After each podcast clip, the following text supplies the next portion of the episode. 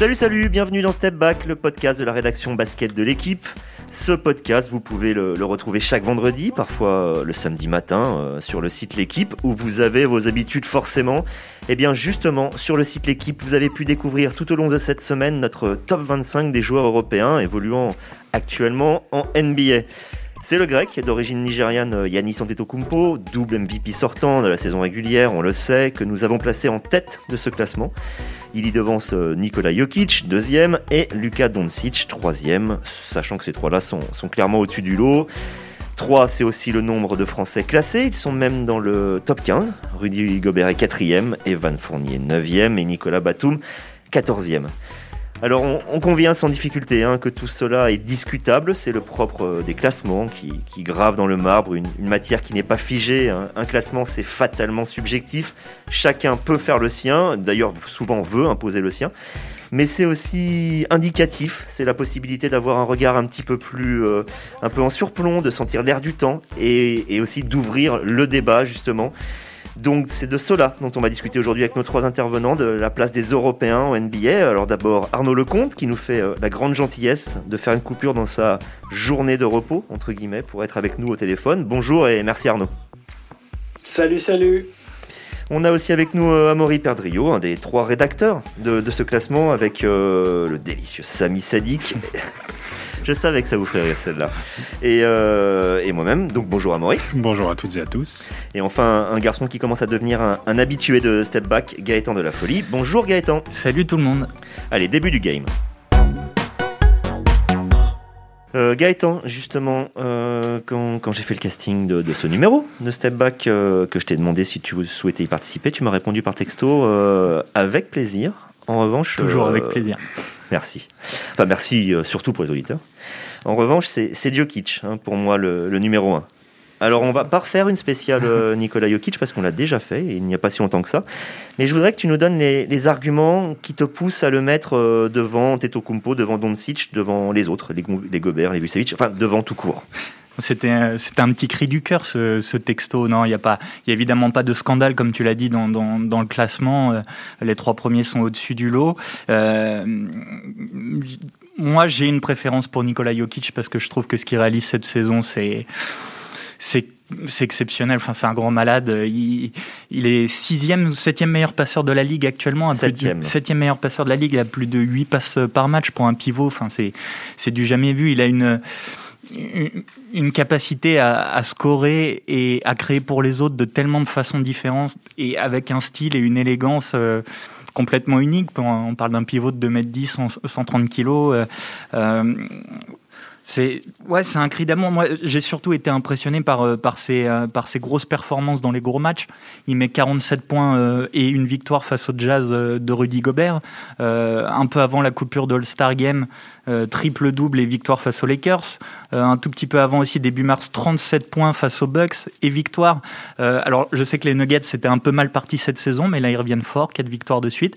Et Jokic répond souvent présent dans les grands matchs avec des grosses performances et cette capacité à dominer son adversaire direct, un pivot souvent, euh, que ce soit à l'intérieur avec euh, des moves de haut panier ou que ce soit en l'emmenant au large et, en scorant à trois points.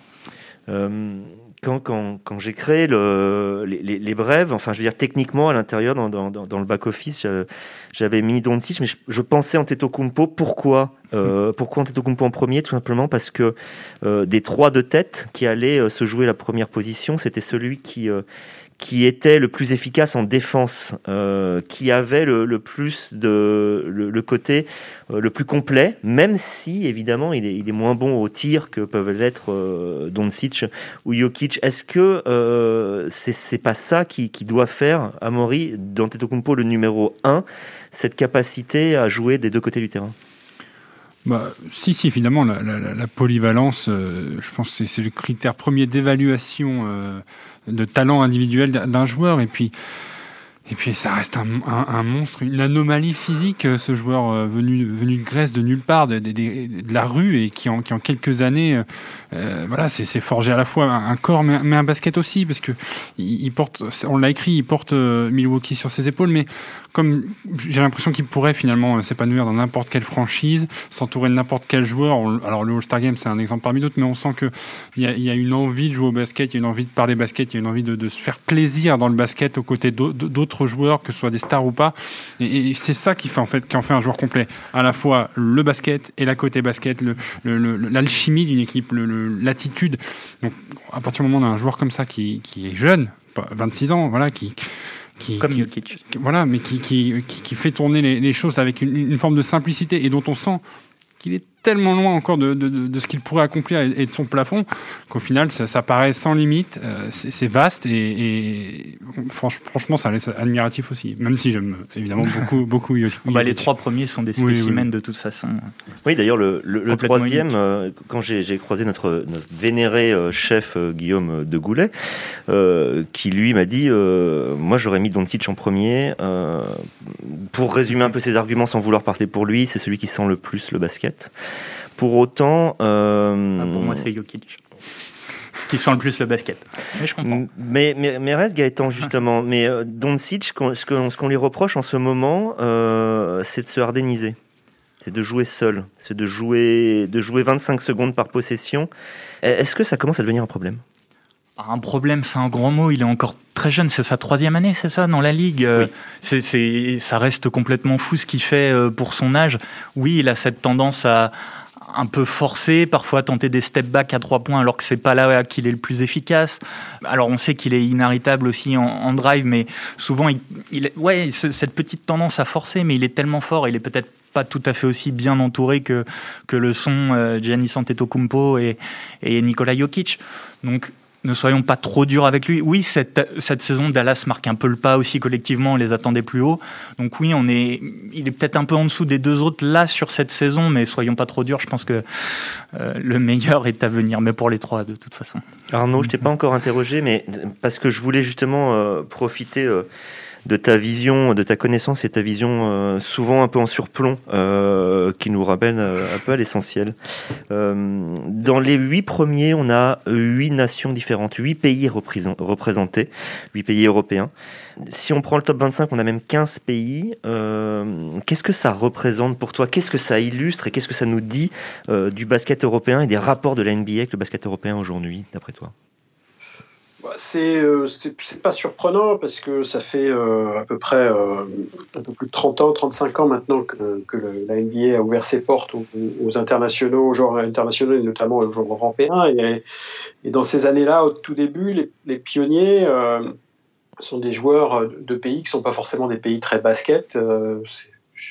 si vous vous souvenez, vous êtes un petit peu jeune, mais euh, L'un des premiers s'appelait Georgi Glushkov, c'est un Bulgare. Il y avait un Islandais, Petar Gudmundsson. Il y avait un, Norvégien qu'on a connu un peu en France, s'appelle Torger Brin. Euh, ensuite, il y a eu des Allemands. Euh, les Allemands à l'époque, l'Allemagne n'était pas un pays très puissant sur le plan basket, avec Detlef Schrempf, Christian Velp.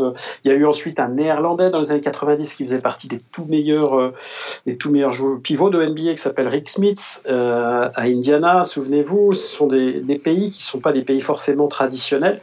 Donc il y a eu toujours cette euh, volonté de la NBA d'aller chercher euh, d'abord des joueurs, d'abord des profils de joueurs avant de parler de, nationalité. Alors évidemment ensuite, euh, compte tenu de la de l'éclatement, du morcellement de l'Europe dans les années 90, de l'Europe de l'Est, avec la, fin de, l'Empire soviétique et la, fin de la Yougoslavie, ben voilà, tout ça s'est un peu morcelé. On a ensuite ces deux pays-là étant traditionnellement les deux grandes puissances internationales du basket hors NBA, et bien bien sûr c'est ces joueurs-là ont, plutôt, notamment les, ex-Yougoslaves, euh, plutôt, euh, ont plutôt eu la main en, NBA. Mais donc oui, il y, a, une tradition. Euh, je ne crois pas que les Américains regardent la nationalité, à vrai dire. Je pense qu'ils regardent vraiment les, profils des joueurs, leur capacité à, s'intégrer à la ligue.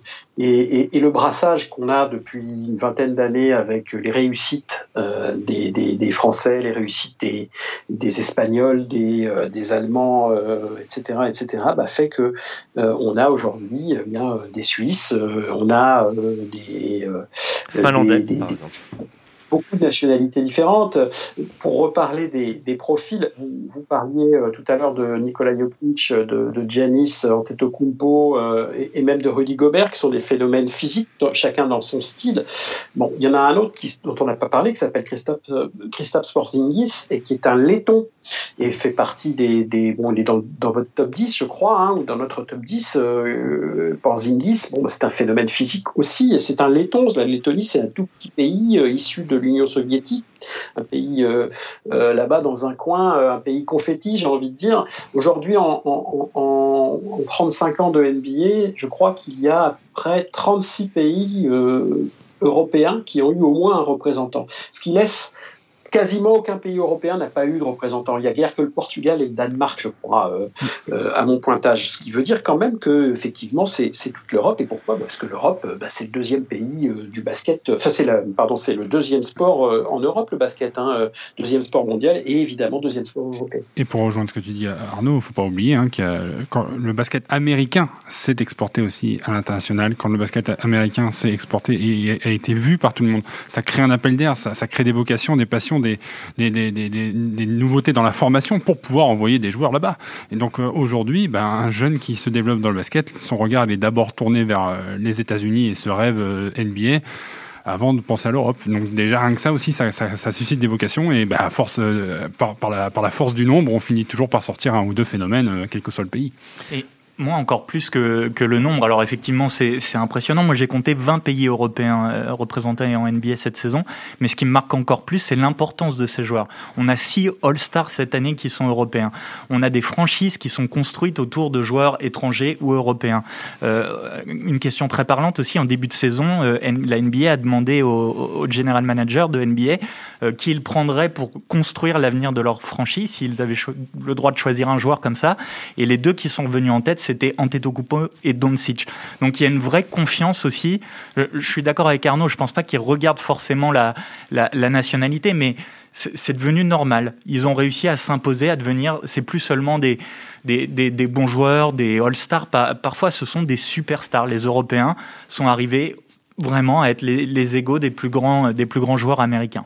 C'était le but d'ailleurs un petit peu aussi de, ce top 25. Euh, comme je l'ai dit dans l'introduction, euh, classer ne veut pas dire grand-chose. Euh, tout est contestable pour la simple raison qu'il n'existe pas un classement en vrai. un joueur peut être un peu meilleur qu'un autre un soir et, largement moins bon le soir suivant. Et même à la fin de l'année, je suis pas sûr que ça s'égalise. en revanche, en classer 25, c'est voir si au niveau du 25e, on est encore sur un niveau assez élevé ou si on commence à aller un peu chercher par-ci par-là un joueur pour compléter.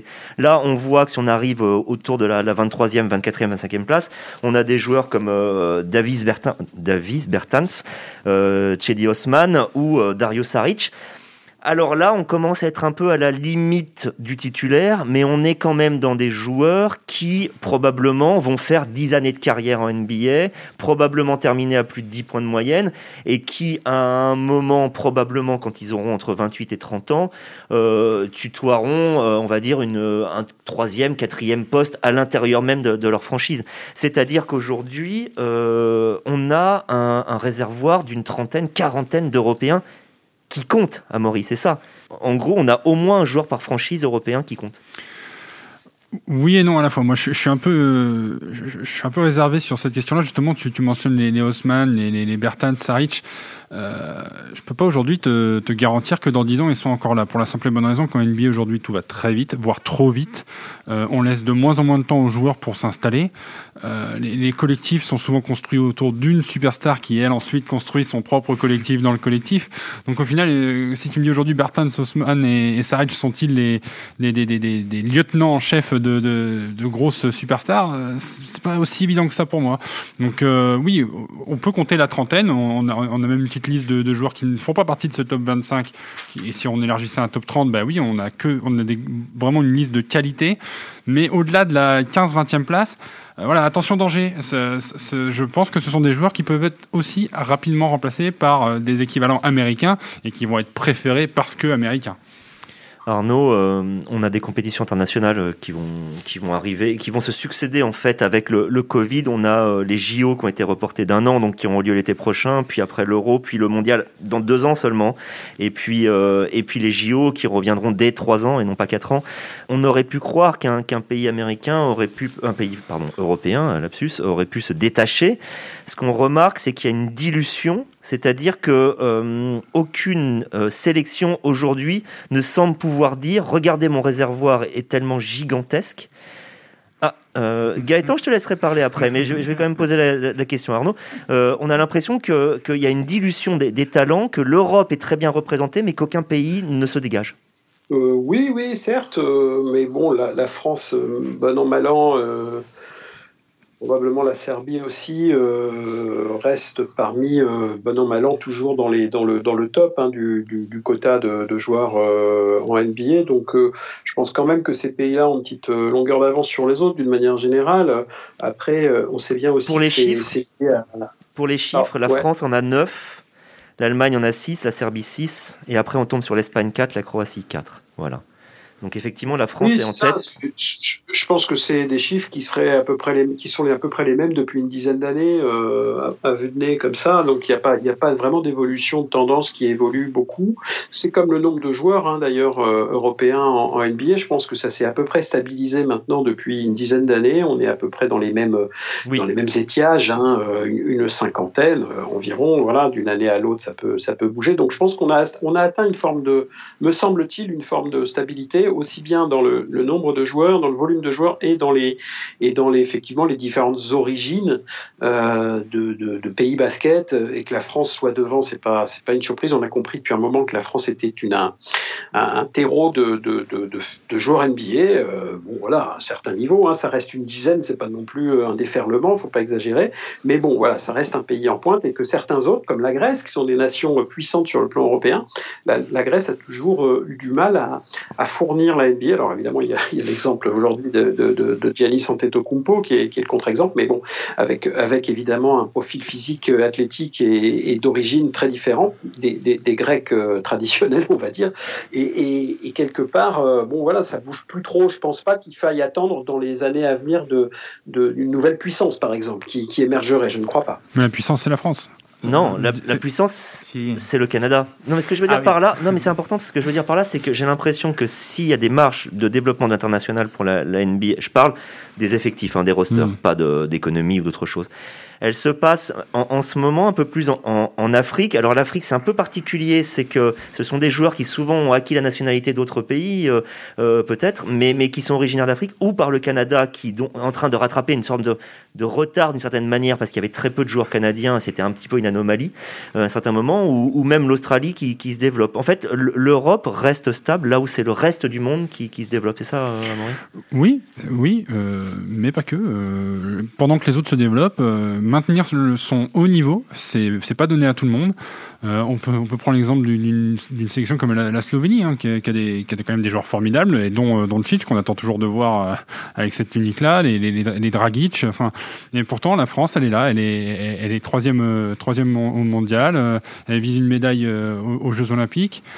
Euh, je pense que je pense que maintenir son niveau, bah, c'est pas forcément si facile quand les autres sont en train de l'élever. Alors en dehors de l'Europe ou quand euh, certains pays européens vont chercher à rattraper un peu le retard des dernières années parce que euh, bah, leurs nouvelles superstars ou leurs stars en devenir ont que 22 ans, 23 ans et, voilà, et de prendre les prendre les clés du camion et ça se fait pas en, un claquement de doigts. Donc bah, voilà, je pense que la, vraie puissance sur le plan international, ça, ça reste quand même l'équipe de France autour de, derrière les États-Unis, autour de ceux que tu as mentionnés, c'est-à-dire Canada, Australie et, probablement la, la, Serbie sur les, sur les prochaines compétitions.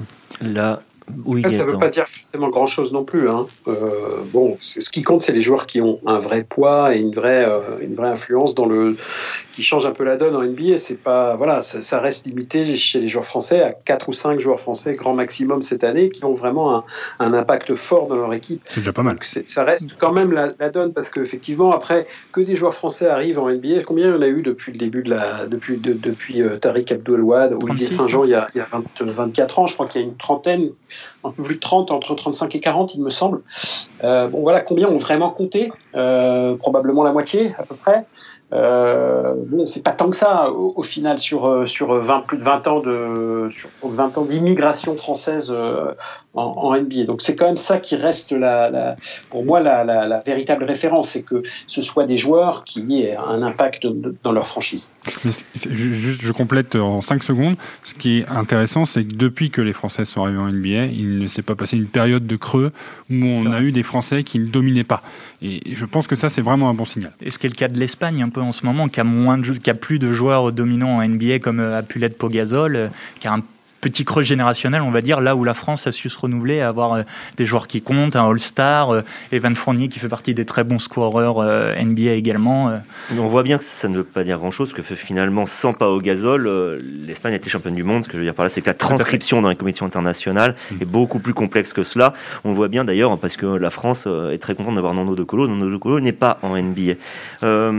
à propos des Français... aussi, pardon, qu'en que en Espagne, il y a un championnat très fort et qu'il y a beaucoup de joueurs espagnols qui, qui, ne partent pas en NBA ou qui en reviennent très vite euh, parce qu'ils ne trouvent pas euh, chaussures à leurs pieds en NBA et qu'ils euh, ils savent revenir dans un championnat très fort en, en, en Europe. Mm. Donc ça aussi, ça fausse un petit peu la donne aussi, je pense. à propos des, des, Français de NBA, la, la, la présence dans, le, dans, les 5 de Gobert ne, ne, se posait pas vraiment. Peut-être au maximum 6, puisqu'il y avait, il y avait Vucevic et Sabonis juste derrière. celle de, de Fournier aux portes du top 10, un peu à l'intérieur, 9e, pareil. La 14e place de Nicolas Batum a plus fait parler. Par exemple, le mettre devant. Euh, les férus de stade disent comment le mettre devant un Markkanen qui tourne à 19 points de moyenne. Euh, le meilleur hommage a été rendu cette nuit, enfin pardon, nous sommes vendredi pour l'enregistrement, donc c'était dans, la nuit de jeudi à vendredi, c'était euh, Steve Kerr qui, qui, l'a dit. Alors Steve Kerr, c'est quelqu'un qui adore les compliments, on en a déjà parlé ici dans, dans, ce step back. parfois, comment dire, il est laudateur, allez, on va le dire comme ça. Mais de là à dire que Nicolas Batum était probablement la signature la plus importante de toute la NBA à l'intersaison, c'est un hommage. C'est forcer le trait, euh, Amaury? Qu'est-ce qu'on a pensé de ça? Ben, je pense qu'il n'est pas aux Clippers par hasard. Euh, je pense que voilà, il, s'est retrouvé, il s'est retrouvé à Charlotte à, à ronger son frein dans, un projet qui, qui ne l'incluait pas, pour que les Clippers aillent le chercher malgré une saison euh, vide, hein, on peut le dire, une, saison sans, sans, rien faire quasiment. On vient le chercher, on lui donne un rôle qui en fait correspond à ce qu'il sait faire, à ce qu'il veut faire, autour de, de, joueurs qui vont savoir tirer le meilleur de, bah, voilà d'un élément qui, qui, est capable de distribuer, de défendre, enfin qui, qui est sur de la polyvalence absolue. Et ben voilà, quand on quand on est entouré d'un staff qui, qui est dans ce dans ce mode d'action, quand on est entouré de joueurs qui savent exploiter ces, ces qualités-là, on se retrouve avec un Nicolas Batum dont les statistiques euh, ne traduisent pas euh, finalement tout ce qu'il va faire pour cette franchise.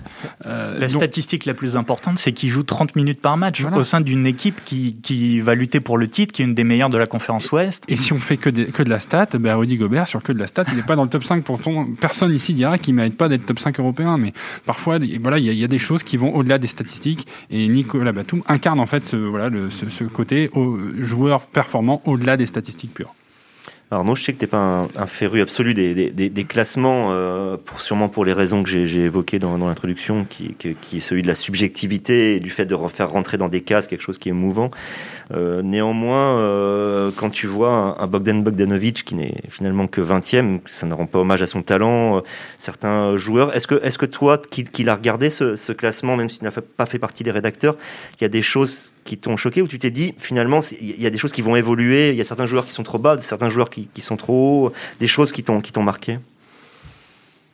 Euh, non, rien de choquant, si ce n'est euh, j'aurais monté un petit peu Dragic, euh, que, je, que, je, trouve un petit peu bas, euh, que j'aurais mis 5 dixième. Plutôt que, plutôt que dixième. Pourquoi? Parce que Dragic euh, a mené, avec Butler, Butler et Adebayo, a mené Miami en finale de, de la NBA la, la, saison dernière, en étant un leader tout au long des playoffs et, et, en fin de saison régulière qui, qui n'a certes pas joué la finale et comme par hasard, euh, ça s'est pas très bien passé pour le 8. Euh, sens ils n'ont pas été tout à fait, euh, ils n'ont pas présenté le visage qu'ils avaient présenté jusque-là, comme par hasard. Euh, que Dragic reste bon an mal an euh, un des un des joueurs euh, un des meneurs de jeu pardon NBA les plus les plus clutch, les plus solides, les plus réguliers même s'il a il a il a ces derniers temps pas mal de petits de petits pépins qui, qui, freinent un petit peu sa régularité. Mais ouais, je l'aurais mis un peu plus haut parce que je pense qu'il pèse beaucoup plus dans, dans, le leadership et puis dans les résultats de, de, de sa franchise que, que d'autres joueurs qui sont un peu classés avant lui. Voilà bon bon, ça, ça reste euh, encore une fois très, très discutable. Tout ça, bien sûr, c'est le propre même des, des classements. Voilà, je l'aurais mis un peu plus haut. Surtout que bon, c'est quand même un joueur. Il faut, on peut pas, on peut pas non plus quand on fait une photographie comme ça euh, de, de, de joueurs sur un, un, instant T, on peut pas non plus totalement négliger euh, ce qu'il a, ce qu'il a fait ces derniers, ces dernières années, quoi. Ça, ça compte quand même mmh. euh, parce que c'est pas sur un mois ou deux qu'on juge un joueur, évidemment, et surtout là, en ce moment, c'est le début de la saison. Enfin, le début, on, on est, on arrive à la deuxième moitié, mais d'une saison régulière dont on, dont on sait qu'elle n'est qu pas forcément représentative de, de, de l'efficacité absolue des, des joueurs. C'est en playoff qu'on juge les joueurs, encore une fois. Et, moi, je mettrais quasiment que des joueurs qui vont en playoff régulièrement dans un classement comme celui-là. Donc, euh, et qui ont et qui pèsent en playoff. Et, et Dragic on est totalement l'incarnation, quoi. Hein, et, et, sans parler des internationales où il a, je, vous rappelle qu'il est quand même MVP de l'Euro 2017 euh, et qu'il a euh, amené avec avec d'autres, mais qu'il a été l'un des fers de lance ou si, si ce n'est le fer de lance de la Slovénie, euh, qui, qui, est un champion d'Europe surprise, quoi. Et, et, il a ensuite démontré en, en NBA avec le hit l'année dernière qu'il était euh, bah, de la veine des, des, véritables grands leaders. Donc c'est pour ça que je, je, le voyais un peu plus haut, mais c'est pas très grave. Je, je, suis plutôt d'accord avec toi, euh, Arnaud, mais en fait, euh, quand tu regardes les dix premiers, tu te rends compte aussi qu'il y a la part belle laissée au, à la jeunesse. Goran Dragic, c'est 34 ans. Euh, Boyan Bogdanovic c'est 31 et tout le reste c'est ça tourne autour des 25-24 ans de moyenne. Euh, allez, Rudy est un peu au-dessus.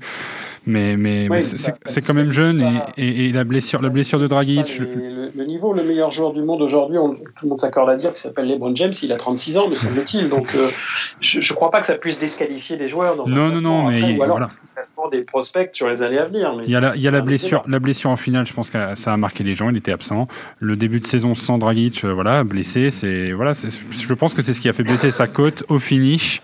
Euh, sur ce top 10, effectivement, et sinon ça lui aurait permis. C'est scandaleux, c'est scandaleux. je, je, je, souhaite quitter ce podcast parce que c'est scandaleux. Laisse un commentaire sur l'article, Arnaud. Non, ne pars pas parce que c'est bientôt fait, terminé. D'ailleurs, on va, on va finir là-dessus sur l'histoire des, des, prospects. Il y, a, il y, a, des joueurs qui sont encore un peu jeunes, c'est-à-dire qu'ils ont, ils sont encore en train d'apprendre le, le jeu à la façon NBA, le jeu en général, qui, euh, mais qui, qui, qui offre déjà des, des grandes promesses. Euh, Gaëtan, en, entre un Théo Malédon, un Denis Ashdal, l'Israélien, euh, ou d'autres, tu, verrais qui monter haut et monter assez haut si on refaisait le même classement, par exemple, dans, dans 3 ans, classement qui ne serait pas forcément si différent quand on a des Doncic, euh, Antetokounmpo ou, ou euh, euh, je vais y arriver, euh, Jokic par exemple. Bah, c'est très dur de, juger sur, sur un, temps si court parce que, comme disait Arnaud, on n'est qu'à une moitié de, de, saison de NBA, mais, mais c'est vrai que Théo Malédon fait un début de saison canon. moi, j'attendais plutôt Kylian Ice dans les jeunes français et je suis très agréablement surpris de voir euh, Malédon euh, performer à ce niveau-là au sein d'une équipe de Casey euh, où il a où il a beaucoup de responsabilités, beaucoup de temps de jeu, où il peut s'exprimer. On sait qu'il a qu'il a un fort potentiel. Ça fait longtemps qu'il est préparé à cette carrière. On l'a suivi à Lasvel, on l'a vu faire ce grand saut vers la NBA. Là, en ce moment, réussir ses débuts. Ouais, à suivre. Ça, ça, peut être lui, le, le, futur euh, européen. Il est peut-être euh, pas encore en NBA, le futur euh, meilleur joueur européen à voir dans les années qui viennent. Eh ben on verra bien et on aura largement le temps d'en parler. Merci messieurs d'avoir participé à, à, ce numéro de, de Step Back et on vous donne rendez-vous la semaine prochaine. À bientôt. Ciao ciao à tous.